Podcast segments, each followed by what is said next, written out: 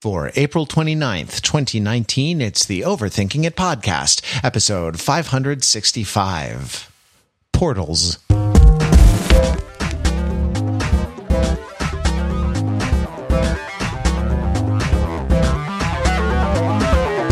Welcome to Overthinking It, where we subject the popular culture to a level of scrutiny it probably doesn't deserve. The overthinkers are like your smart, funny friends from the internet. We're never happier than when we are hanging out and uh, talking about the things that interest us. Uh, you know, we've taken a departure from the normal movie of the week um, podcasts that often we do over the summer and summer blockbuster season, but uh, obviously we're returning to the movie of the week uh, format for this week because it's high time that we talk about a little film called Shazam. Uh, I've been a fan of Zachary Levi ever since Chuck, uh, and uh, I just think that the work he does in this film is unparalleled. No, I'm I'm just kidding. Obviously, we're going to talk about Avengers: Endgame. I'm Matt Rather. We have uh, regular overthinkers, Matthew Blinky. Hello, Matt. I can do this all day, Matt.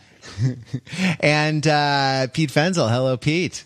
I uh, love you three thousand, Matt. And we are very, very glad to uh, have join us on this podcast a couple of guest overthinkers because we uh, we call together, we assemble a mighty team to take on a, a mighty film such as this. So uh, welcome Ben Krinsky, the world's foremost expert on Star Trek. Hello, Ben. Whatever it takes, folks, whatever it takes. It's nice. Uh, I really liked Avengers two, where uh, Khan was revealed to be Luke's father. That was my favorite uh, of the Star Trek movies. Uh... I see we have a lot we, we have a long way to go. And joining us uh, one of our foremost experts on the Marvel Cinematic Universe, Shian is back to talk about a Marvel movie. Welcome back to the podcast. It's great to have you. I think I liked him better at, as either of the two ways. All right. So um, this film, uh, you know, did okay at the box office. It uh, it broke records. You know, it's it's the number one everything by a country mile now, and uh, is I guess has taken in about one point two billion dollars at the global box office. About three forty, three fifty of it in the United States, which is huge. Uh, another three hundred plus billion in China, which is interesting, and and the kind of the global box office. Office, uh, you know, China is a, a global box office, you know, film industry superpower is an interesting thing. Uh, the the take of this movie in five days is also more than the gross domestic product of several countries, including uh, Saint Kitts and Nevis, uh, Saint Vincent and the Grenadines, Samoa, Micronesia, and the Marshall Islands. So, uh, you know, or, oh, and Tuvalu uh, as well. My goodness, the, the, so more, more than the, the entire economic output of a nation working uh, for an entire year, this film snapped up from the global movie-going public in five days. Did it deserve it? Hot takes round the horn. No, um, it. Uh, but obviously, it's about the story. It's about the characters, and and part of every part of every journey is the end. Now, I don't know how you filled out your bracket, how you filled out how, whether whether you you know had placed bets with uh, Vegas bookies about how who would survive this film, who would uh, who would not make it, and I don't know how you ended up um, ended up turning out. I mean, you know, if you took the, uh, I guess if you took the over on Cap, you did uh, that. That was the smart bet because, like, uh, there was a sense for contractual reasons that he might have gone as well. But he does end the film alive. Spoiler alert for all of uh, Avengers Endgame. But, um, you know, ba- based on that and based on uh, how you end a movie, Blinky, I know you were thinking about this and thinking about something that, that super producer Kevin Feige has said about uh, about how this whole M C U thing has, has wrapped up now. Uh, what are your thoughts on how this is a fit ending for the whole Marvel Cinematic Universe and how there will be no Marvel movies after this? So way back in April two thousand eighteen, uh, Kevin Feige was doing promotion for Infinity War, and he was asked uh, by the people at Entertainment Weekly if there was going to be a lot of death, if, if we should expect Infinity War to be a bloodbath. And he said, uh, people will uh, – this is a direct quote here – people will always jump to that, but that's not necessarily what we're talking about. I talk a lot because I'm a big-ass nerd about Star Trek, Star Trek: The Next Generation, All Good Things, which is parenthetically I'm, I'm adding that that is the finale for The Next Generation. Um, that to me is one of the best series finales ever. That wasn't about death. Picard went and played poker with the crew, something he should have done a long time ago, right? Um, which, okay, so here's the deal. After Infinity War comes out, it seems like that quote is a remarkable act of misdirection, because Infinity War does in fact end with literally half the universe being wiped out. So you're like, ah, Kevin Feige, he got us, he completely lied to us, right? But then wait a year, and then and uh, Endgame comes out, and it seems like he almost like really told us what Endgame was going to be. In, in the plainest terms he could, because All Good Things is an episode where Picard, uh, to, to quote uh, Kurt Vonnegut, he becomes unstuck in time, right? Um, Jean-Luc Picard became unstuck in time. So it goes. Um, yeah, and, and so it goes. And he finds himself uh, jumping between the present, between the future, to see like what's happened to all these characters in the years since they served on the Enterprise, and also a flashback to the very first episode of the show when he is meeting all these characters for the first time, which in co- of course involves uh, characters that had left the show, right? Tasha Yar, who got killed off at the end of the very first season, and this is a chance to see her again, um, and, and, and to get her back in the finale, even though she's been – she hasn't been in the show for years. And that seems like the template for what happened now, not just the time travel, but the idea that like, oh, we can revisit these iconic moments of the series. We could get Michael Douglas in there one more time. We can get Robert Redford in there one more time. We get one shot of Natalie Portman. There were so many amazing actors and actresses here that didn't even have any lines, that just their job was to just stand there in front of a green screen and then get composited in in some way that they probably barely understood. Um, you know, and, and, and so it feels like Star Trek: The Next Generation was, was a real inspiration here. But then somebody pointed out, it wasn't me, but one of you pointed out that Star Trek Voyager is also, it, it, it feels like it can't be a coincidence that the finale of that show was actually called Endgame and actually did feature the character of Janeway in the distant future, who can't let go of the past, actually finds a way to time travel back to the to the show's present, uh, her future. Wait, I'm messing it up. Anyway, like like literally finds a way to pull the, the Avengers Endgame, you know, twenty something years ago, right? In the in the what is it, the late nineties? Yeah. Yep. Yeah, it's very it's a very similar sort of story where it's like, can you let go of the people who died? I can't. I have to travel back in time and bring them back from the dead.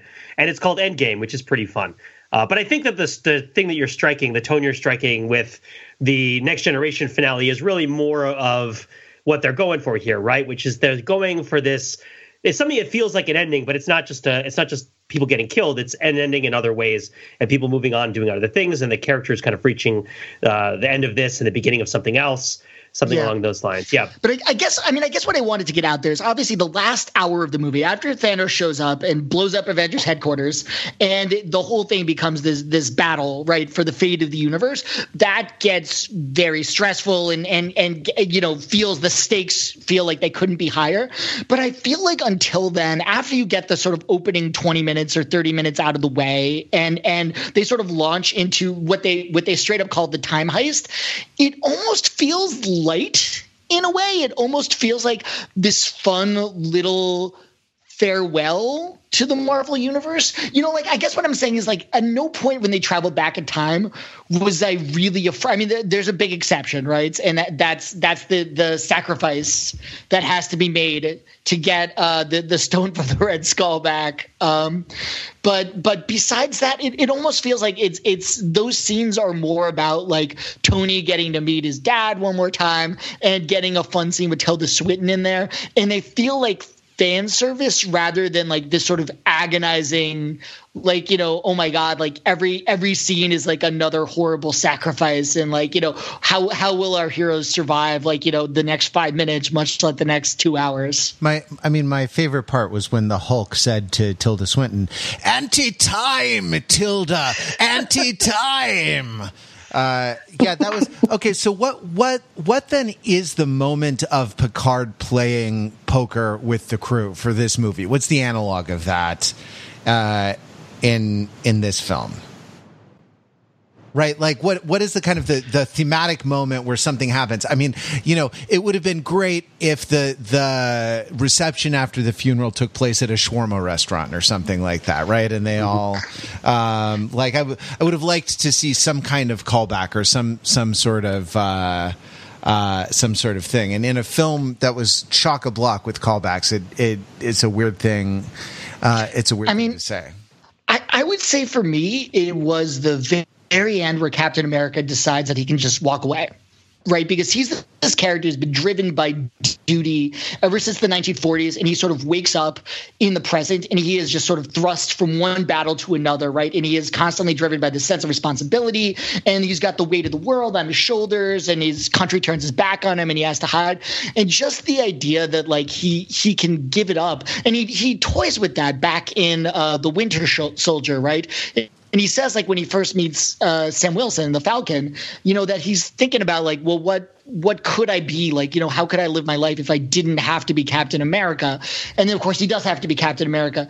But then, like, I I think it's it's this, you know, I, I know that there are logistical and and and uh, logical, metaphysical issues with, like, how does that time travel work when he just decides to go back in the past and just marry the girl of his dreams and the timeline be damned? Stick, but just like stick a yeah. pin in that question. But I think this was a controversial thing in the film. Shian, I know you had thoughts about this. How did you feel about uh, Captain America uh, vol- taking a, a voluntary early retirement?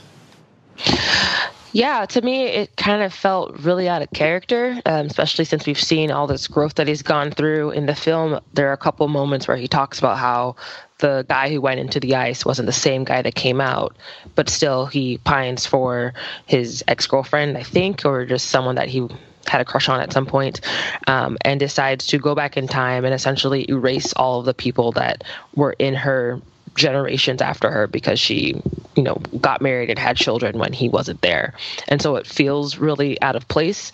Um, and if we're thinking about the way that time travel is explained in this film, it, uh, one theory that I've heard is that perhaps the new timeline that Captain America is now created by going back in time to start these different chains of events, um, continues on, and he lives his seventy years, and then for some reason is able and decides to come back to the point in which he traveled um, to this particular past time frame, and then that's when he comes back to the time frame that we're aware of.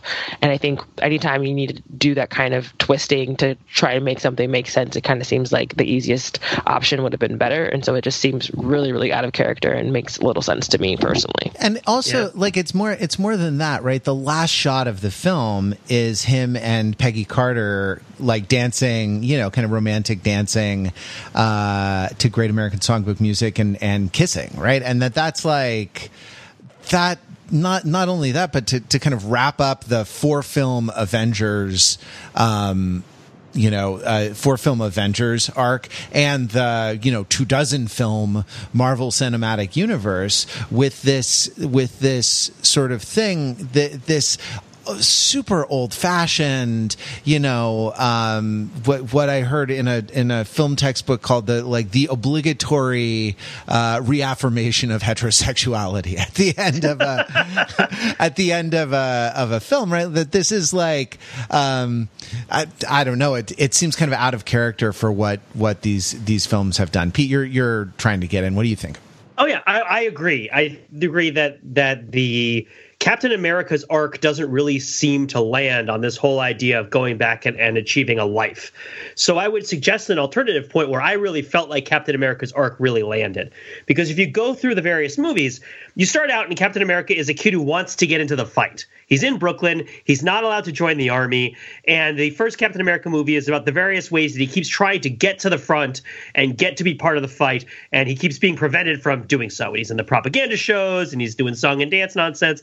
And he finally gets to go behind enemy lines. And then this this dynamic evolves. And so this idea of him being kind of alone against the odds, which is what he sought out when he started, is that when he started out, he wanted to be out there by himself, away from all the other people, so that he could fight the good fight and, and kind of protect them. And then in, you know, Uh, Winter Soldier, it's it's his own agencies, right? Like the own the government agencies around them are being co-opted by Hydra, and he is kind of on the front lines, even though he's in Langley or Washington or Alexandria or wherever he is, right? Uh, dealing with with those people. And it's like, wow, Captain America really is kind of behind enemy lines, even though he's in the government. And then you have, you know, Civil War, where Captain America is behind enemy lines, even though he's in the Avengers, right? And so he is totally alone. He gets totally isolated uh, and ends up, you know, kind of fleeing around the world, and his own best friends try to fight him. And then you take it forward to Infinity War, and it goes to the extreme extent that Captain America is like brought to his knees, holding Thanos' hand with the Infinity Gauntlet fully powered practically on it, right? Utterly hopeless, no opportunity to do anything. And he has he has put himself behind enemy lines in an impossible situation as much as he possibly can. And then in this movie, they bring you to that moment again, where I think that his moment is really when his shield has been cut in half and he gets up, right? And it's like, okay, I'm going to act like my gym teacher always told me to and walk it off, right? And he gets up and he's going to – and there's that long – that big shot of him and Thanos and all of Thanos' army. And there's this idea that he's going to take them all on single-handedly. And then all the portals open, right? And all of the other allies from all over the galaxy come in to help Captain America against Thanos. And that to me feels like the end of Captain America's journey, because he's he's back in he's he's come back. This is now his Brooklyn again, right? He's surrounded by friends. He doesn't have to be on the front lines alone anymore. And in fact, he can take a brief step back and let other people go forward. Be, and that's sort of what the thing that he could not allow himself to do when he was a kid and felt like he was capable of doing it. And that's kind of the sunrise, the noon, and the sunset of man, and like the old Oedipal myth, right? It's like, okay, he's moved on enough now that he can't be the one, the only one on the front lines anymore. The younger generation needs to kind of move forward and take that over. And so the idea of a Captain America who sees that and then says, you know what? These are the these are the folks. I'm going to like semi-retire. I'm going to go get a, a two-bedroom apartment with Nick Fury and like run SHIELD with him, right? Something more along those lines would feel like more of a retirement for him, because it was never for him about whether he was going to be in the place of violence or the place of peace, because Brooklyn was a place of violence for him anyway. It was about whether he was going to be among other people or out alone, whether America was going to be isolationist or not, right? Whether America was going to be the preemptive mover or not, right? Or whether America was going to be part of the community. Uh, and, and I think that that that more than the idea of him kind of finding peace in a in a heteronormative gray flannel suit kind of way was what really felt satisfying about his presence in this movie to me. So. Yeah, Pete, you know, one one interesting thing to add to that is I think what kicks off that that beautiful uh, spine-tingling sequence of all the portals opening and everybody showing up is uh, Sam just comes out. But I guess I guess there's some sort of like comm system in, in everybody's helmet, which I wasn't aware of. And he just, it's that beautiful callback to the Winter Soldier where he just says, on your left. And the yeah. portal opens. Oh, is that but what he says? He yeah, says no, but but here's the thing. It. So the the the joke in the Winter Soldier is that they met because they're running around the reflecting pool in Washington, and Captain America just laps him again and again. He just continually says, "On your left, on your left, on your left," because he is faster than anybody, right? And nobody can keep up with him. And I think that's the first time that sort of Sam gets to say it back to him. And there's this suggestion that's, you know, this is the thing that's greater than you, all of us, right? Like the, yeah. the the team of the Avengers together is the thing that laps you and and and is is stronger than you can ever be. And and uh, so I kind of I, I do. I like that interpretation, that it's this sort of idea that, like, and it's it's ironic in a way, because the whole, if you if you remember way back to um, the first Captain America movie, he wasn't supposed to be a frontline soldier. He was supposed to be a fundraising tool. He was supposed to go around the country and sell war bonds. Right. And they had this great little jingle, uh, Star Spangled Man, that he got to sing and everything. And he was the one who insisted, like, no, I want to personally fight the enemy. I want to I want to go in there. And, you know, the the brass, which I believe was Tommy Lee Jones, believe it or not, thinking way back to uh, the back in the day, uh, was against the idea. And I feel like it almost comes full circle to this idea that, like, yeah, Captain America, he's a good fighter, but that's not where his real value lies. His real value lies in being this sort of figurehead, this sort of guy, who, the symbol, right, who can rally the troops. And is he is the one guy who can say Avengers assemble and everyone shows up. All right, let's uh, let's turn to Hulk uh, because there's uh, there's just nothing nothing to do. It'll be a three-hour podcast and a three-hour movie if we don't move briskly from character to character. Uh, Hulk took a turn in this, and it seems like there should be a whole Hulk film between Avengers: Infinity War and Avengers: Endgame. Uh, Shian, what did you think of the kinder, gentler Hulk? Um, I kind of felt robbed. So at the end of Infinity War, we have seen, and I guess if you start at Thor Ragnarok, it starts there, right? You know, you know that Hulk has been Hulk for three years on his own and has kind of abandoned Banner and not let him come out. And then you have the battle at the um, the battle in New York with in with the aliens are coming down with um, their. The, the people that are looking for the Infinity Stones, and they're they're coming down on all the people that are in New York, and Thor and everyone is coming out, and you have a situation where Hulk doesn't want to fight, um, and there's some fun, like, half Banner, half Thor. What am I talking about? Half Hulk moments where you actually. Or hearing him say that, no, he doesn't want to fight. And to have whatever must have happened in the span of five years to turn the Hulk into some sort of Hulk beast hybrid, have that all happen off stage and he's just fine. I kind of I'm like, okay, like, what's going on here? Um, and that's completely outside of the fact that I frankly think it is just weird, and I'm having trouble even getting used to the concept of him being this Banner-like person that's just a little bit bigger and green.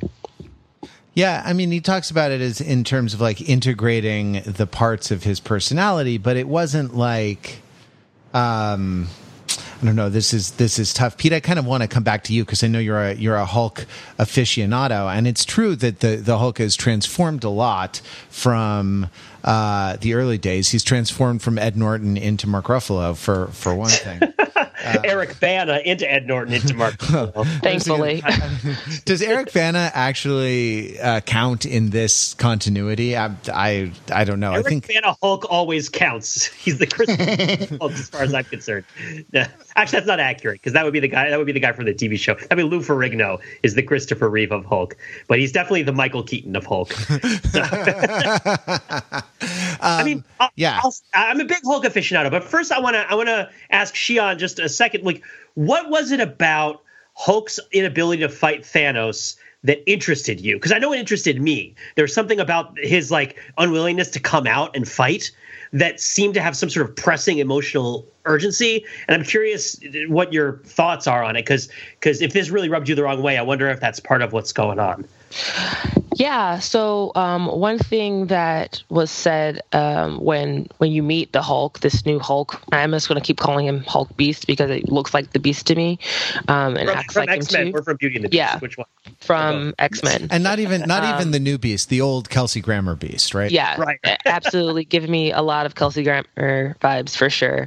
Um, and he talks about how they were both beaten by Thanos. So, like, the idea that they're both afraid, perhaps, of Thanos.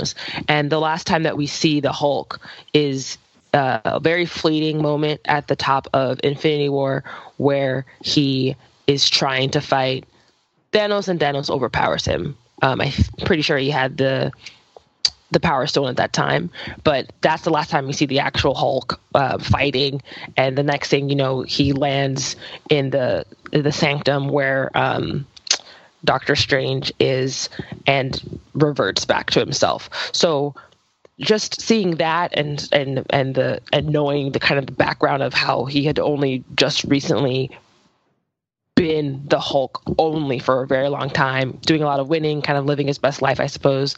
And then he gets beaten by this Thanos person and then doesn't, like, just decides not to appear. Like, it's very intriguing. And it's like, okay, is there going to be a movie where they tell us this? Is this something that we're just going to fan theorize about until the cows come home? Because I'm just very curious about how they got to this place where they can, you know, be at one with one another. Yeah, and yeah. sort of punting on the, they punted on the dialectic, right? Like the the there should have been a journey in this movie for him to become to become the hybrid, or to become all Hulk, or to become all all Banner. Like the, this should have been something that was that yeah. was dealt with in the yeah. in the story of this movie, especially since in the first Avengers movie he talks about being the Hulk, and and it sounds like it's not at all pleasant for him. Yeah. No, you know? I mean honestly, so so I was I was uh, reading this book about the history of Batman. Batman.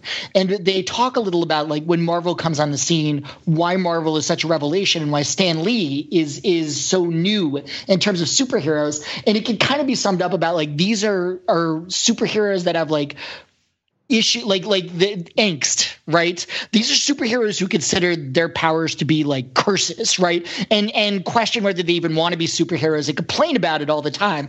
I'm thinking of like uh, Spider-Man. I'm thinking of like the Fantastic Four. Like the Thing doesn't want to be the Thing. Um, I'm thinking of especially like the X-Men, right? Like the X-Men are just like, oh, why do I have to be a mutant? Why can't I just be a normal teenager? And the Hulk is certainly one of these, right? Like the Hulk is like, maybe I can use this power for good, but basically like I would love not to be the Hulk. If somebody could take away this curse of Hulkness, that would be great. And I kind of feel like I, I honestly, for the entire movie, I was waiting for the other shoe to drop, because I felt like a integrated and and calm and sort of zen uh, Hulk that like has the best of both worlds is like a, a fundamentally. It's it's not the Hulk, and it's also super boring. So I was sort of waiting for like that sort of like that's not gonna that's not gonna stand at some point. You know, there has to that struggle has to continue. Yeah, and I I've one thing that I always one thing I always say about the Hulk is that he is both the most relatable and the least relatable superhero. Uh, and the reason for this is that he functions differently than almost all other superheroes. The Hulk represents a knowable aspect of our own psychology, right? It's about people's relationship with pain and anger.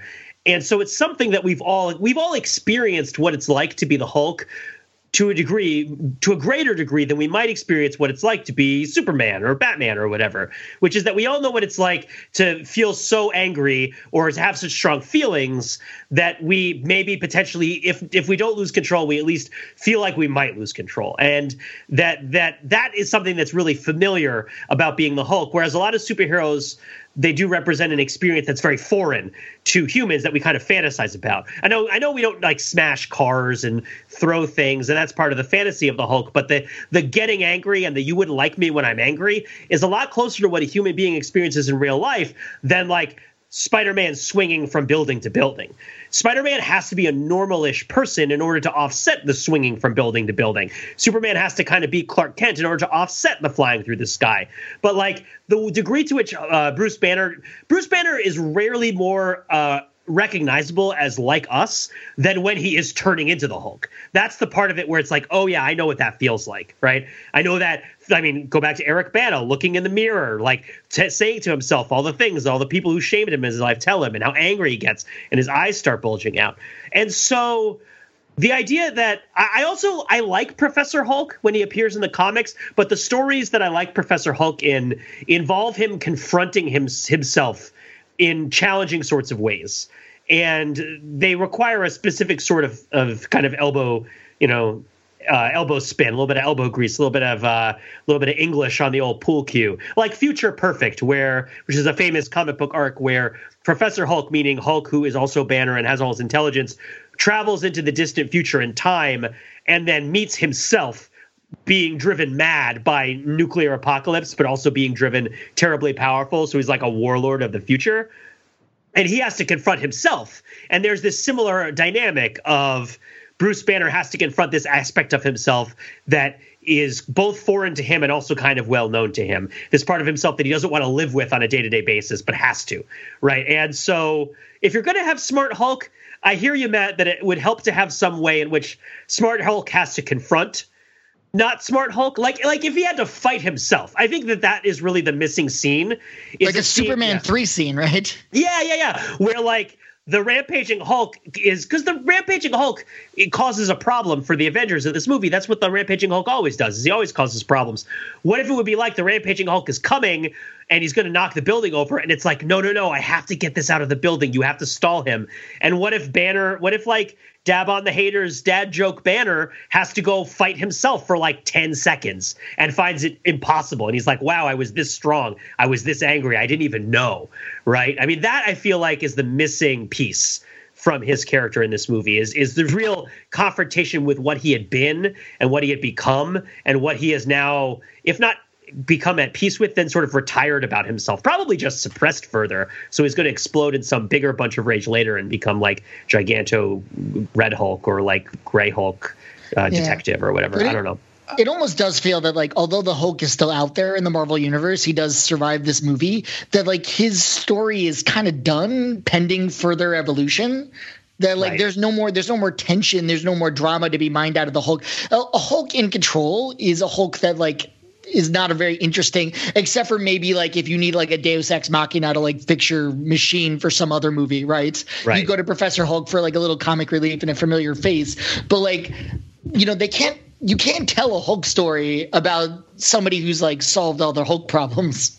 What, what if so, what if so. what if Banner said to Hulk, the sun's getting real low, and there's a scene in which like big Hulk, like Savage Hulk turns back into Banner, and then Professor Hulk like still has the hand on his face, right? And and like, okay, there's a powerful image that gives you an end of the Hulk arc that sort of shows you how far he's come. But uh, we didn't quite get there in this. Even if he kind of turns back, if both of them turn back at the same time, uh, and then he's like, oh yeah, we're time traveling. Oh, okay, that makes sense. Ben, did I hear you trying to get in there? Uh, yeah, just briefly. I guess I'm. I, I don't know much about the Hulk. I, I have to admit, but um, it's interesting that they made the choice to um, to have the Professor Hulk Um, character in this film. And I'm actually wondering, and I apologize if, if you've already touched on this and I just missed it, but what was the sort of narrative motivation, do you think, for doing it that way, for, for writing him the way they did, as opposed to having some of these, um, th- th- maybe these more character development driven moments for um, for him in this film? I, my, my own my own answer off the top of my head would be uh, that they needed a character who had the physical strength of the Hulk, but with Banner's cognitive ability to solve the problem of the Infinity Gauntlet. That he had to that you had to have someone who's conscious and and willing to put on the gauntlet and and snap his fingers to try to make the universe right. Uh, and that person has to have both the, the mental and physical capacities of um, Banner and Hulk, respectively. But but I'm I, I guess I'm sort of turning it around and wondering what you what you think. Yeah. I mean, I think personally that it's that they wanted him to end here. And I feel like there's a bunch of stories where they just chopped off the first hour. Like, we don't actually get to see the full scene of Captain Marvel coming back and and getting to know everybody and kind of her interaction with everybody. We no, sort of I mean, it was a, yeah. it was an after credit scene, right? And they didn't even show us all of it. They just showed her being like, where's Fury? Cut. Yeah. Right. And then we don't get to see it. They they chopped off the beginning. And a lot of the beginnings get kind of chopped off here. And I and I they do get us going at a running start, but uh, it feels like a sacrifice for the sake of the movie that that isn't really like picking up what's going on with the story. Uh, maybe it's to shock us when the five years have passed, how much has changed. Um, I mean, I do wonder, I do feel like there's a little bit of, and understandably so, like like a desire to sort of buck expectations that like everybody is trying to figure out what's going to happen in Endgame. And so the, the smart money was here. It's like, okay, so you have a situation where Banner can't turn into the Hulk, right? He can't, you know, like like the Hulk is scared to come out and fight Thanos.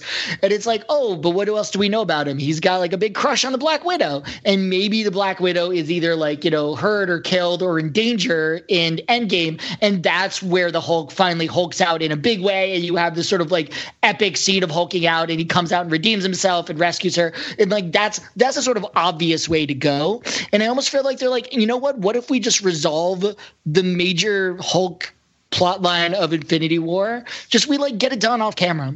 And we just like, you know, so so so just just to sort of buck expectations. It's interesting.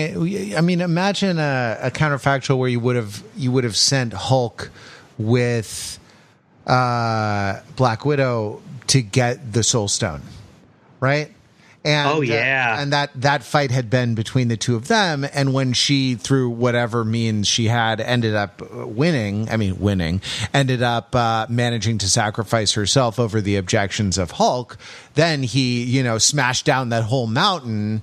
You know, cut cut to black, and he wakes up in the pool with the Soul Stone in his hand, or Banner wakes up in the pool with the yeah. with the Soul Stone in his hand. At least would have gotten something like that. I mean, they wanted, uh, you know, they wanted the Hawkeye. Uh, uh, Black Widow sort of thing, but I, I, I don't know. I don't. I don't think we have as much. Um, I don't think we have as much invested in it as the you know as we do. And and in, in her like in in her character too as well. Like the the her her sacrifice is sort of dealt with in a way that that is maybe a little perfunctory. I know the movie still has a lot of stuff to do.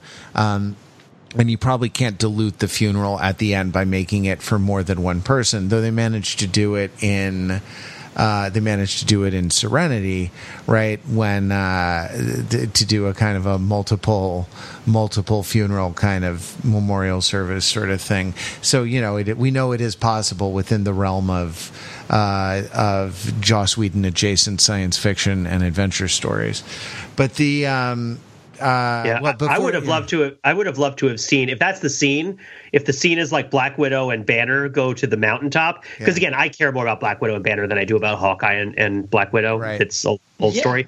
I would have loved to have seen Hulk get sacrificed, not Banner, like have them split, have like Hulk leap out from Banner and them sort of separate in some sort of weird lightning thing and have him jump off the cliff, grab Black Widow or grab Banner, right, and like throw him back over the cliff and have Banner looking down and seeing Hulk dead at the bottom of a mountain and then being like, well, if Hulk's going to come back, something pretty drastic needs to happen at this point uh, because that would be, oh, Banner, that's what you loved most was the Hulk. Yeah. And that's the revelation, right? Oh. That that I would have enjoyed.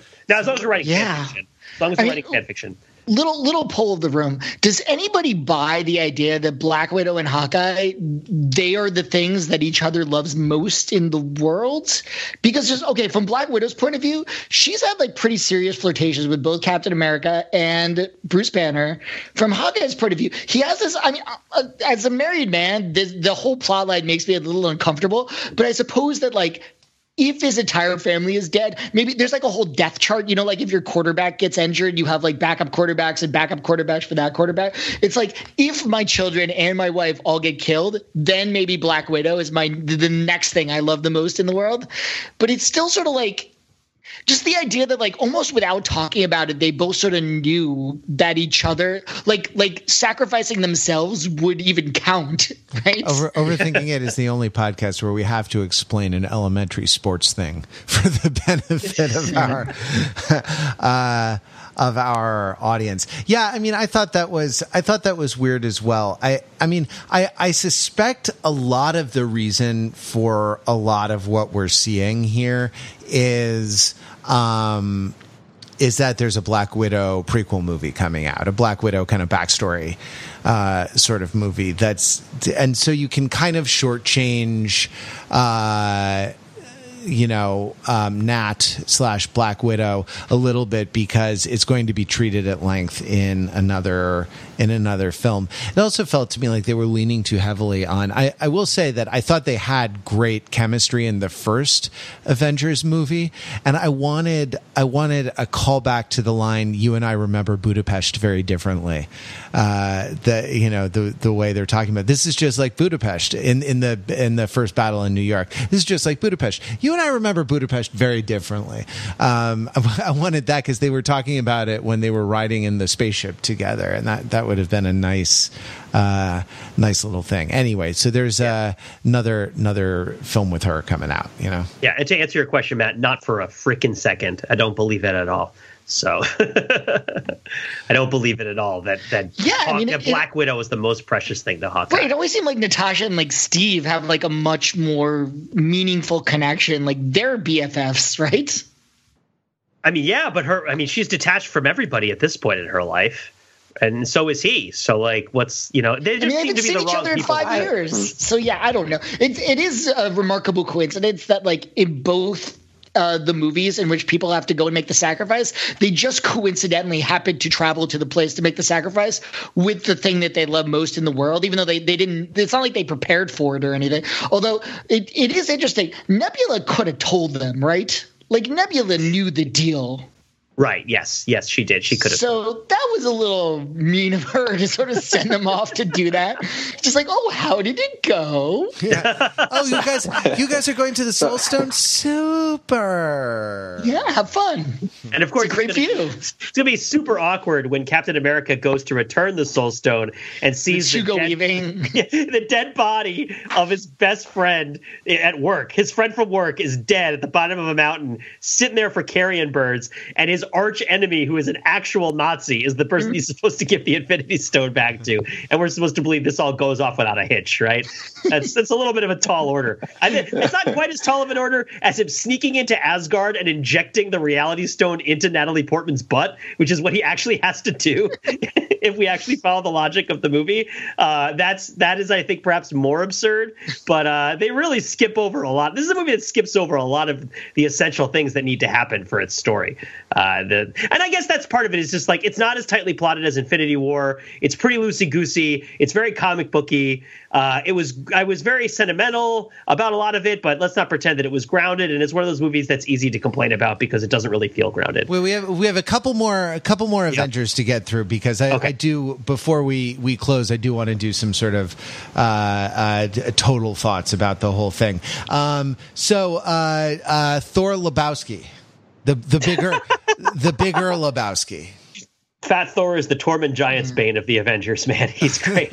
So, I mean, here's the – so looking back on this twenty-two movie series, uh, Marvel gets a tremendous amount of credit for the cohesion that they managed to give to the whole thing, right? That, like, it really does hold together both the little threads of plot that they managed to weave back and forth between different movies, between different series, um, but just, you know, an overall tone. And that is true – and you can see that, like, from the efforts that D C is putting into trying to create the same thing on their own. It is not easy. But I also think they deserve a lot of credit for being able to pivot in a way that doesn't feel awkward. And I think Thor is like exhibit A there because you forget – I mean I, I forgot until I reminded myself by sort of perusing IMDb. The first Thor movie was directed by Kenneth Branagh and and had Anthony Hopkins and Rene Russo as his parents, and was they were really going for something with gravitas, right? With with a with a feeling of like this is going to be like real Shakespearean, you know, high drama, or or at the very least sort of like, you know, that that was where it started, and then it became a little bit of a fish out of water thing. But like they were not playing it, you know, for jokes at the time. And, you know, if you watch the first Avengers movie, Thor's role is to be the straight man, right? Thor's role is to be super serious. And then Tony Stark gets all the, the, the fun lines at his expense, like making fun of his cape and everything. And they yeah, really went break. a one eighty. Yeah. on that character that, like, you know, if you think of like the briefing scene in this movie where he's just like he's he's in fact recounting the plot of Thor the Dark World, which is back when they tried to make Thor like super serious and like very dark and Shakespearean, and they're making fun of it, right? They're, they're just like mocking what Thor used to be with what Thor's become, and instead of it feeling like it's a complete betrayal of the character, it feels so refreshing and cool that they that they can do that, right? That they can go a one eighty. You know, it, it, this would both in sort of like the role he used to play in like the team in the it, it would almost be like if they took Superman in the Justice League and had like Superman sort of become like an out of shape alcoholic or something, you know, like after he loses to Darkseid. Um, right. And, and and he becomes the one who's the sort of like, you know, uh, comic relief to sort of Batman's sort of like, you know, dour, serious leader. Um, and it works. Oh, it really does work. I'm so looking forward to as Guardians of the Galaxy, as I've heard it called, right? With, uh, with uh, Guardians with Thor. Because is it at the point now where it's basically like, well, you know, I can write my ticket. I think, Matt, you've definitely talked before about how, yeah, the Marvel movies don't pay that great if your name doesn't rhyme with Robert Downey Junior Uh, but uh, but you get to write your ticket. And and the ticket that Chris Hemsworth has wanted to write is like, I want to be in a bunch of space comedies. Right? It's like, all right, well, cash your ticket. I mean, you made us so much money, we can hardly say no. Uh, and uh, you know what? A, I'm super glad that there are a bunch of space comedies, that they merely exist, and that he wants to be part of them. B, I'm totally stoked. Uh, as much as as much as uh, it was kind of sad to see Fat Thor incapable of standing up to his old combat abilities, uh, it's definitely exciting to see him uh, uh, present a new dynamic, because yeah, he's there, much. Yeah. There's so many people who can do C G I punching in this movie. There's a surfeit. Uh, I mean, did you see them? They're pouring like like uh, faucets, like a like a like a water feature pouring. Well, you wanted of, you wanted more people. You wanted somebody else. Who did you want? Doctor Strange like, portals in the sky, just like. The teeming, teeming masses of of humanity, and uh, actually, humanity is too limiting a term. Teeming masses of beings from planets and dimensions, all sorts, you know, pouring onto the field of battle. Uh, yeah. in the in the C G I punching scene, which was the least interesting part of the movie by by a long shot.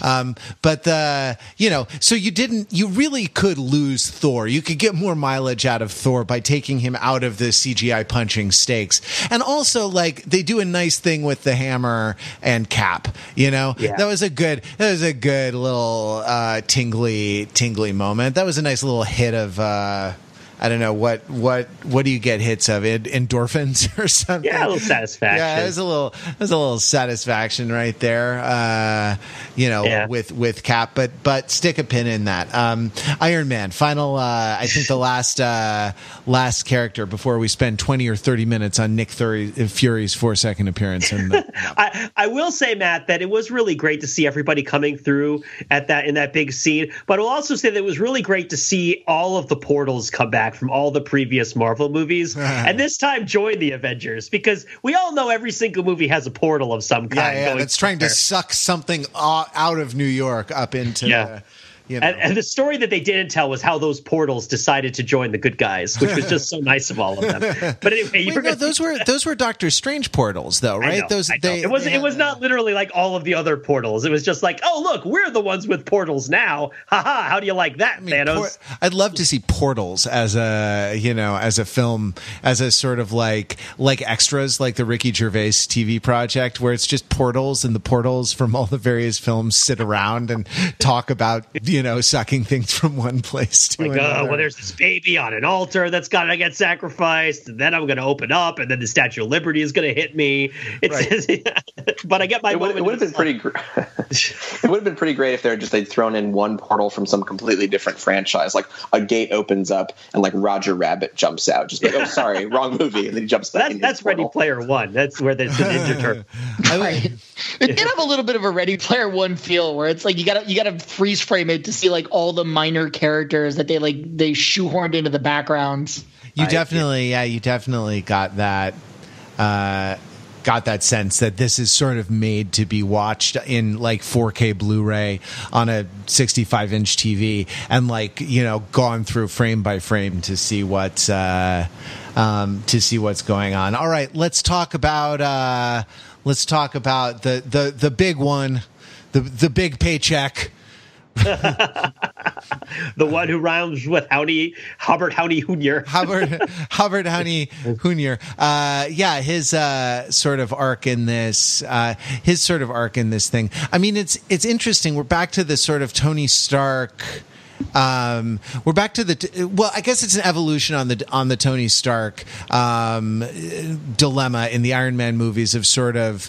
Um, What uh, uh, personal desires versus duty, right? Like will versus duty, or or uh, self gratification versus you know the needs of others, right? Which got to be a little bit actually flipped on its head in the the Civil War uh, era, as like he was the. Um, He was the like it's okay if the world is a police state as long as we're safe from aliens guy, um, with Cap representing the other side of that, you know, and, and here, like, his conflict is between, it, it's a better conflict because it's between right and right, you know, it's right to stay with your family and be there for them. And it's also right to, you know, go and go and save the world. And a, um, Uh, a conflict between between two good options um, that are mutually exclusive is a, a much more interesting conflict dramatically than, you know, will he overcome the badness and do the good thing, you know? Um, so I'm uh, I, I was a little I was a little happier with it, and I, I think it though it looks like the old Tony Stark of, like, selfishness being, you know, I want to be with my family versus. Um, Uh, versus duty, it, it's not. It's it is a sort of duty uh, to raise your family, even though and and actually raising a, a little baby involves a whole lot of duty, and that the uh, no, everyone's muted. No one, no one likes my. I got it. I got it. uh, and that like. Uh, You know the, the, that it is a, it is a, a conflict of of complete uh, of competing rights rather than of a right and a wrong. Mm-hmm. So, Matt, one uh, quick response to that. I think I think you're right. I think it was an interesting setup for for Iron Man. Um, although one one aspect of it that I, I wanted to get your thoughts on, all of your thoughts on, um, is the way they set up the time travel um, aspect of this movie. At first, I thought that what they were going to do was to sort of create a conflict for Iron Man where he'd be forced to uh, either bring the, the trillions of people back who were dusted in the last movie, Um, but in so doing, destroy the timeline with his own daughter. Um, I, it's, it felt like that was perhaps the, the tension they were building at the very beginning. That, in other words, if he, they used time travel somehow, he could screw up that he could basically destroy his daughter's life and destroy the life that he's built for himself in the wake of, of Thanos' destruction. But then it seemed like they very quickly waved their hands and said, "No, uh, we're actually going to do something else with time travel, and don't worry about it. Your daughter's going to be fine." Um, did any of you feel that way, or, or think that that was that was handled in a strange way, or or, or was it is it um, is, is there a different I say a different sort of narrative urgency to the fact that he's simply going away from his family and risking his life to go on this heroic uh, mission? Because yeah, I felt like when he's when he and uh, Pepper Potts are sitting down having their patrician morality conversation in their uh, vest in their little sitting area in their salon, right, in their uh, on their divan, uh, the conversation is, you know, we have so much. We're happy. We could just wait this out and we would be fine. But think of everybody else who's suffering. We really need to give up something that we have. We need to be willing to put ourselves on the line in order to give back to everybody. And I kind of felt like in that conversation, the daughter was on the table. That, that it was like, we we have to recognize that, look, yes, we have our life pretty good right now, but you're talking about billions of people. And, you know, yes, you know, and that that's that's a sort of real life conversation that billionaires can have with each other over wine at night if they want, right? Which is like, well, we have it really well off, but billions of people don't. Should we give up something that we love in order to help the billions? Right. Can and, that's, we and, so, right? and so Bill and yeah. it's Melinda, it's Bill and Melinda Gates, right? right. right, right. I mean, in, in an interesting way, Iron Man and Captain America kind of switch places in this movie. That that Iron Man, I mean, when he says I am Iron Man at the very end of the first movie of the the Marvel series, right? It's this statement of like self-aggrandizement, right? He's not supposed to say that, but he can't help it because he's like, he wants to brag. He wants to like, you know, be the cool guy, right? And so like he says it because he's he's a self-centered jerk, right? And and I am Iron Man is what you say if you've invented a cool robot suit and like you just have to tell people, right? And it, he says it again in this movie, and it turns out to be his very last words. And it's this sort of statement of like duty and responsibility. Like like being Iron Man means that like you you've got to give it all up because like you are the only one who can do the things that you can do, and that's like comes with a ter- you know with great power comes great responsibility. Um, and then it, it, in the, on the other hand, like Captain America is the guy who has always been all about responsibility. Responsibility defines him until this very last mission when he decides just not to come home. He just decides to like, you know what, I'm done. Um, and I quit. And that's what Tony wanted to do, right? Tony wanted to, to walk out and couldn't. And Captain America never thought that he could, and he does. And so it's almost like they they they learn something from each other and they sort of switch lives. Yeah, I think that the consequences of Tony failing are interesting. So in this movie, they fail to get the cube. They fail to get the Tesseract, right? And then that causes them to have to go back to nineteen seventy, where Tony has to confront his father. I mean, again, as long as we're writing fan fiction, which we've done a bunch of times, like in the cave, like actually, literally underground in a cave. Yeah, he literally has to like leave a bowl of blood with uh, from a black ram at the door of the military installation and go down into the underworld to talk to his father. Right, as Officer Tiresias watches the door for them, it's um, and he goes down to the cave to talk to his father. It would have, I think, been maybe even a little bit better if the necessity of that had somehow been caused by him being unwilling to complete the mission because he didn't want to like erase his daughter from existence, right? Like something along those lines. It feels because it feels like it's the the the the story is preloaded for him having to make that really kind of intense choice. And I guess it's the same thing with like we don't really see Hawkeye's family really go, turn to ash. They sort of turn away, and we only see a little bit of it. This movie isn't really interested in getting super brutal with us about the consequences of these actions. But I totally agree with Ben that then, and I think the movie even sets it up. So like, what if it's something along the lines of like, you know, he he can't go through with it because in the instant he thought about his daughter, he decided that he couldn't follow the plan. And then it's like, no, we have to follow the plan. And then he goes farther back in time, and then he talks to his father. That adds to the conversation with his father a little bit of extra urgency. And then, you know, who can show up is Loki can show up with Tesseract and give it to him. Right. Like that's that's like that's the idea of being like, you know, uh, thank you for helping me back there. I think you need this. Right, uh, a little bit more than I do. So a little, uh, a little yep. actual Deus Ex Machina.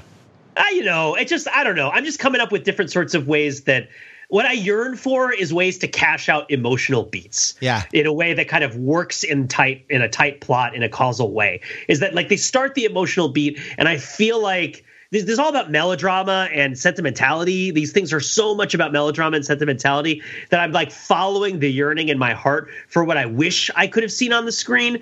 And it's in, in Infinity War, maybe that wasn't really so much of a thing, but in this movie, it kind of was, even though there was a ton of gratification in this movie and applause and wish fulfillment and happiness. Uh, I mean, Tony Stark, I feel like there were a bunch of things from his story that were brought back in this movie that nobody cares about, that like that are just they're important in the Tony Stark story if you watched all the movies recently, but they aren't the ones that stand out to anybody. Like like does anybody remember what the event is that happens on that day that makes him know that both Hank Pym and his father are at? Is that when the Winter Soldier kills his dad? Is that the day he's born? Like what is what is the thing that's supposed to happen at the military installation? Um, I think I, I kind of feel like they just picked a random day during the because they know that the Tesseract was sitting there for years, decades, and they knew that like Hank Pym worked at it. And so I think I think it was just sort of like an educated guess about when you could find them both. And it I mean it's It, it it does. I mean, I don't think it's supposed to be the actual day he's born. It's close to when he's born. It's definitely not when he his dad. I think it was like nineteen ninety-one, right? When he's like nineteen or twenty, that his dad dies. Right, right, right. So then, what happens in nineteen seventy that causes? Because he does say, "I know a point where they would be there." Right. Um, and yeah, and, yeah. It feels like I mean, it could have been any period from like what the fifties. Yeah. I was wondering whether it was like a flashback of him and Hank Pym arguing or something ha- happening. I don't know. But the whole I mean, uh, this is I mean, this is sort of interesting because the, and and I feel like there are other outlets on the internet that are very well suited to do this explainer yeah. style uh, thing. But I want to pick up, Pete, on a thread that you that you started sort of spinning, uh, which is that like what we're what we're looking like the ideal version of this movie, right? The the sort of Tom Stoppard post Arcadia, you know, kind of version of this movie is the. Um, Is the is the way that in a in a tight plot you could cash out all the emotional beats in a way that that sort of paid tribute to and kind of fulfilled what came before, and then also was, you know, hopefully, you know, surprising or at least at least satisfying. You know, the the the Thanos line, "I am inevitable, I am inevitable," that that kind of bookends um, this movie reminds me of an experience that you have. Uh, writing something like this. And if you, you know, I, I don't think anyone other than these people have ever attempted, or maybe, you know, Proust or something like that has ever attempted a, a, a narrative on this scale. But, um, but Pete, have you ever written a villanelle? Of course. Yeah, definitely. Right. As, yeah. as an exercise in college or something like that. Me too. Yeah. Now, now if, uh, villanelle, if you don't know what it is, it's a, it's a form, um, a verse form that is something like sixteen lines long, twenty lines long, something like that. And it has two refrains. Uh, the most famous one in all of human history is Dylan Thomas, "Do not go gentle into that good night, rage, rage against the dying of the light." And the way, the way it works is that those, um, those two refrains Uh, repeat right uh, throughout the thing. Like uh, at the end of the second stanza, "Do not go gentle at the into that good night." At the end of the third stanza, uh, "Rage, rage against the dying of the light." Fourth and fifth. So that's what three times five, fifteen plus a, a four, uh, four line send off, nineteen lines. So and then at the very end of the poem, you do refrain A and refrain B. "Do not go gentle into that good night. Rage, rage against the dying of the light." There's a point in writing a villanelle, if to imagine writing it through from the beginning to the end, there's a point in that process of composition where you're stuck, right? Where you have fewer lines to write because a, a large number of the lines are inevitable. And it's about kind of coping with the inevitability of of what you've committed yourself to, and trying to inject uh, still a little bit of creativity and surprise into that, um, the uh, into that uh, you know strict form um, that that you're going. I don't know if you see where I'm going with this, Pete, but I feel like they oh, were, yeah. this was very near. The way that this movie had to have been composed, it was very, very near the end of the villanelle, right? And and it's almost like they didn't have control over a large number of things because they just had to cash the checks that they'd written, um, that they'd written in earlier films. And so, so a couple things, like, to me, were great and I didn't see coming. I thought they were going to, you know, have a big battle and then use the gauntlet to put the to put everything right. And they did that, but they killed Thanos first and had to reassemble the gauntlet, had to rebuild the gauntlet from scratch. That was a nice uh, nice little plot twist. I mean, I'm not a uh, really a reader of this era of comic books, so maybe it happens this way in some uh, uh, it doesn't. Of, yeah, in it, some it version of some story, but like it was it was a good nice original idea. Uh, I thought. But then, you know, the the overall thing I had of of of like watching this film was that it was like a uh, it was like an emulsion, you know, or it was like a formulation. It was like a, a, a smoothie. It was a, a it's like um, concrete, right? Concrete has a uh, like an aggregate, like crushed rock, I think, right? And then uh, a medium. You know, the cement part of concrete is the medium in which the aggregate is. Uh, you know, you mix the aggregate. Now, it's a, I'm please, if you are a real mechanical engineer and you know about these materials, like, please well actually me in the co- co- comments. Trust me, I would like nothing more than to learn a lot about concrete in the comments on the, uh, on this episode. But like the the you mix them together and the strength becomes is it being not just cement and not just a pile of rocks, but a pile of rocks su- suspended in in cement. And you you can formulate, I think, different kinds of aggregate to get different sort of results in the in the sort of finished mix. And it seemed to me that there was like there was a lot of pulverized storytelling material that was kind of blended, that was frappéd into this uh, into this film. And like sentimentality and melodrama and pathos was one of them. Uh, humor was another. Kind of like thrills and adventure um, was another, uh, and this is largely in the uh, in the second, the long second act time heist um, part of the movie. The third act was C G I was C G I pu- uh, punching, as I said, stopped sort of stopped interesting me at, at a certain point. Um, that like. You know, and so the the impression I had of this movie kind of being into into it is that like you had to kind of keep the you had to keep the mix fresh. You had to keep the formulation going. Maybe it's just because they're building a house next to me, but like the, the mental image I have, uh, I'm looking out the window at a construction site right now. The mental image I have is of the the concrete mixer um, or the the yeah the cement mixer, I guess, going around and around and around. around and around, and had to keep this kind of uniform consistency through through a lot of the of the film, with the result that, like, at a high level, my sense was that it it had to be too many things to too many people, and couldn't necessarily land a big artistic statement um, in the way that some of the individual, in the way that, you know, Iron Man two or th- three kind of tried to, or like, uh, or Thor Ragnarok definitely did, um, or some of the other ones have, have managed to do. And that, I mean, that was the, the impression uh, that I had coming out of this movie. There was too much of it that I think was inevitable for there to be a lot of room to, uh, you know, you know, to, to surprise and delight. Um, mm-hmm. I don't know. How do you, how do you guys feel about that? I mean, as an opening statement, like as a no, resolution, no. Like, let's debate now. Well, I, the, the, The the phrase "I love you three thousand" comes to mind uh, because essentially I agree with you in that this is a, I mean, like a chess end game, many of the moves are forced, right? Uh, is that once you get near the end of the game and you can see how the game needs to conclude, you still have choices, but you don't have that many.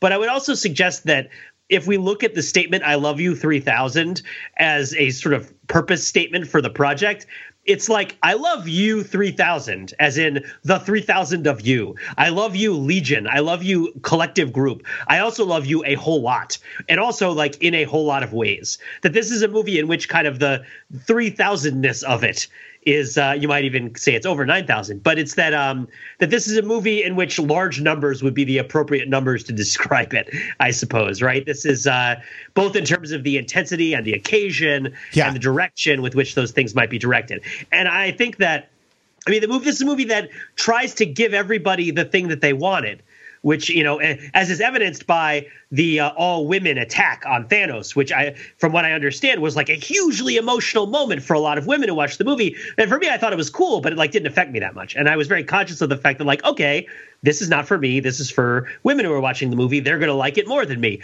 Okay, great. Now that when they see Groot and they don't feel anything, they can, you know, we can compare experiences because I love Groot so much.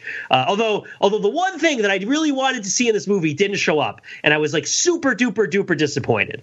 Uh, the one thing. The one character from the Marvel Cinematic Universe that I really wanted to make an appearance was a no-show, and his job was taken by an animal, which was disgusting, um, which was Luis. I wanted to see Luis oh, from Batman. Yeah. Oh, they're doing, yeah. They're doing a heist. Like recapping everything for the last twenty-one right, movies. Right, exactly. Yeah. If you, oh, that would have been so good. But like, yeah, once you had – I actually had a little like subconscious association uh, with him when I heard the horn of the van playing La Cucaracha. Yes. Yes, this is a movie that has a van in it that plays La Cucaracha but has zero Hispanics in the movie, which is not appropriate. I don't know. I shouldn't say it I that way. I don't know. It, there it, are, there put, are somewhere. There's one hundred thousand. There's three thousand people in the movie. Like, put, put another way, it is America, right? Like yeah. the the I think the number one cocktail ordered in every state in the union except for Illinois is uh, is a margarita. Yeah, that's right. And it's like that's Luis's van. It should be Luis trying to get the van out of impound, and he's been looking for it for five years, right? And they just took his van. And it's like, look, man, I'm trying to get back on my feet again. I just need a little bit of help, right? Like, he should be the rat that runs across the console. Yes, he should finally be getting his van out of impound. It should be like, you don't know how many – how much paperwork I had to file. It took me five years to find my van. And, yeah, and then he should totally be like – explaining to everybody everything that happened, or – because the heist lacked that kind of heist energy. And uh, and he could have given it a little bit more of the heist energy, I think.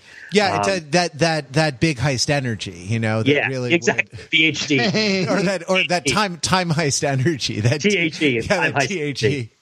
Exactly, exactly. Uh, but yeah, but it had so many other things, right? It had stuff for everybody, and it, it, I loved you three thousand. It was three thousand people, three thousand ways, three thousand punches, all sorts of flying horses. Yeah, just, just an escalate. Yeah, I mean, I, one thing that occurred to me is that that like the Tony Stark's final sacrifice didn't feel like that big a moment for me because way back in Avengers one, we already established that he was willing to sacrifice himself for the good of humanity, right? That he did that, and he, he survives, but like you know, only after character uh, being resuscitated by the Hulk screaming at him, right? And so that, like, his character arc was kind of already there. And so what they had to do to this movie is just escalate it, right? It escal- bring it up to three thousand by giving him a family, because way back in Avengers one, not only did he not have a kid, technically he wasn't even with Pepper, right? That, that like, all he had was, like, somebody he wanted to be with. Um, so he wasn't giving up as much. So that, like, all they could do was, like, give him more to lose, and so he could redo his sacrifice from Avengers one, but bigger this time, right? The biggest sacrifice. It's you're you're gonna get you're gonna get tired from all the sacrificing. Ben, what were you gonna say? Oh, I, I was just gonna say, well, a couple things. One is, I mean, I, I just want to quickly say I, I actually found the sequence where the all all the the, the women superheroes band together, and it's I, th- I found that very moving. And, and while I agree, you know, as a, a cis straight white man, perhaps I was not the intended audience, but I think maybe this goes to to Matt's um, sort of metaphor of concrete, and that is, I, I certainly agree from a. Uh, I suppose from a narrative perspective, that it was that a lot of this was preordained, and they kind of have to keep churning all these these things and, and serve many different different audiences. Um, but but maybe to, to to carry that metaphor to a, a silly extreme, uh, concrete is, is of course very strong, and I think that um, while they were had to you know maybe couldn't create a product that was terribly original, what they wound up with was actually quite quite impressive. For example, I think that the fact that they had to resolve this very this very epic. Um, sort of combat-oriented story arc, uh, which involved a lot of death and a lot of tragedy and a lot of mayhem, but still managed to maintain a lot of levity, as we were discussing before with with Thor and so forth. Um, so uh, I suppose the, the the foundation they're going to pour isn't isn't uh, isn't so so shoddy after all, or something like that. The rebar, yeah, exactly. I mean, you gotta, you gotta, you gotta have some rebar in there just to, to you know, hold, yeah. the, hold the, uh, hold the whole thing up. All right, we uh, we have gone long, so so parting shots uh, from everyone. I, Ben, I feel like we haven't heard from you enough, and I'm I'm sorry, but uh, you know, my my goodness, they're gonna make another Star Trek movie, aren't they? We're we're, we're this is not the last time we're gonna have you on the podcast. Uh, no, no, well, well, thank you. I, I hope to join you guys again. Uh, no, I, I, um, I, like I said, I think my reaction to the film was I, I largely agree with what you said. I think that um, it, it, it, they were forced into a lot of narrative corners, but they managed to to accomplish something quite interesting. Um, and uh, I'll also say. Uh, throw this out there as a rhetorical question. Um, you know, while Kevin Feige might have been. Um, Uh, inspired by all good things, was this in fact much more akin to Star Trek Generations? Mm. Mm. A generation's final journey. Exactly.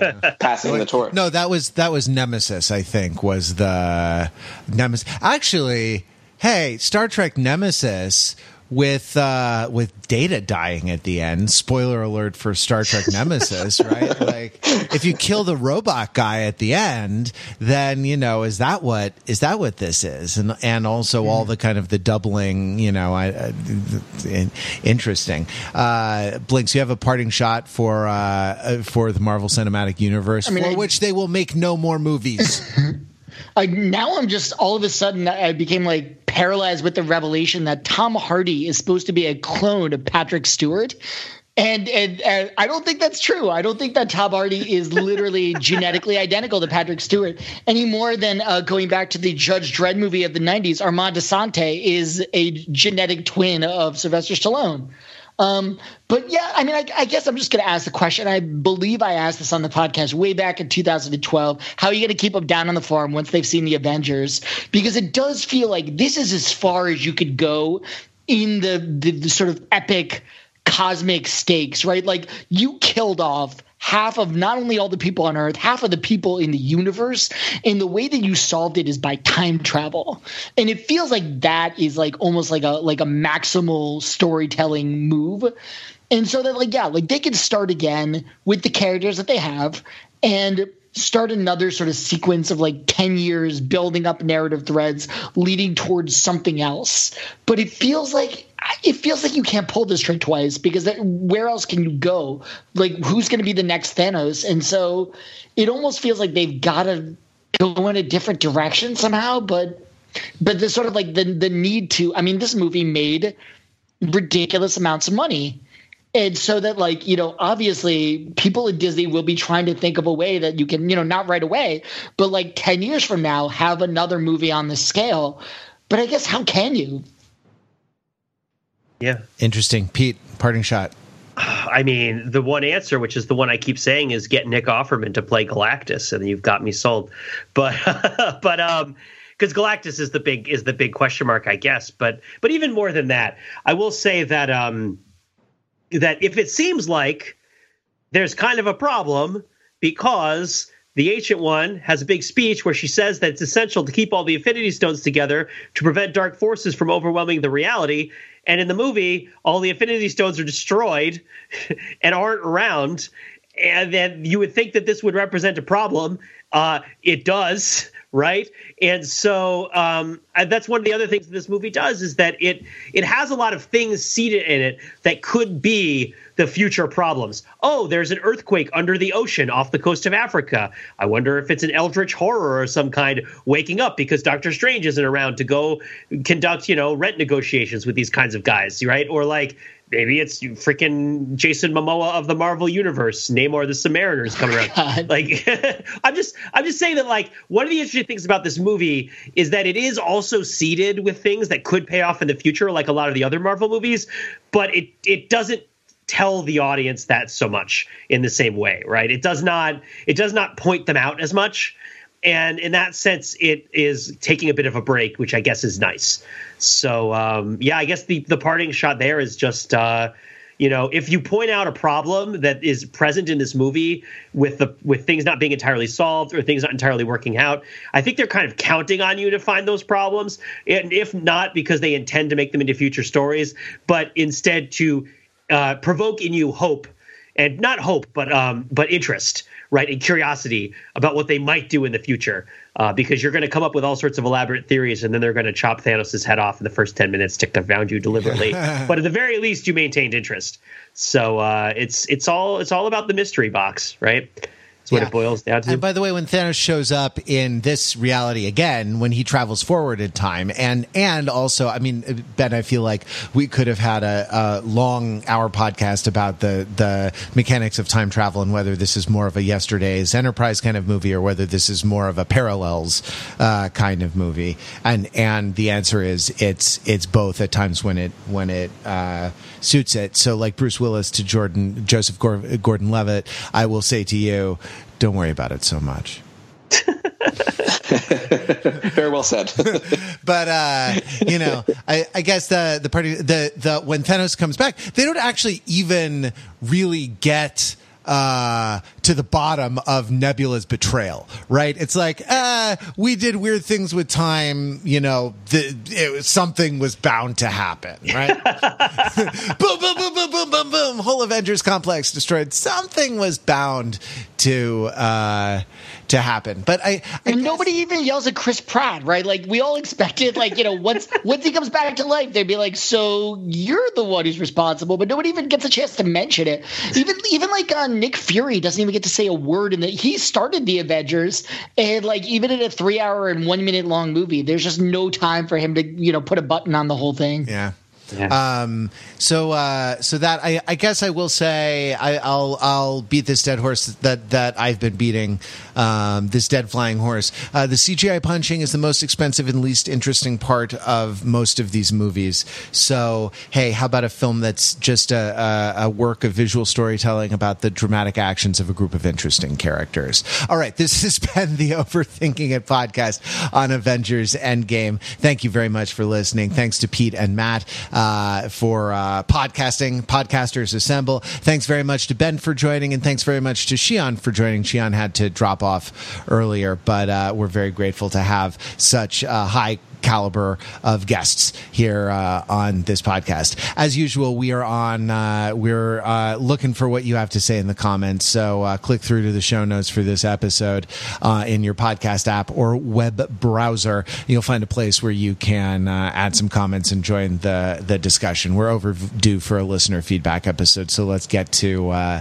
let's get to do that, and I'm looking forward to uh, talking with mechanical engineers about the various structural properties of uh, concrete and its its utility as a building material.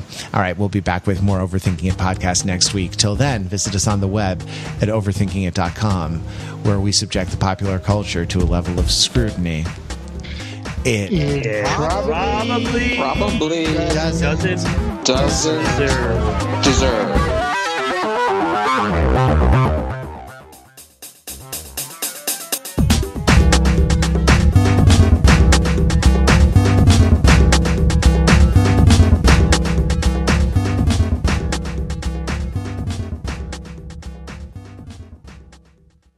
Clink, clink, clink, clink. That better be Doctor Doom's mask, by the way.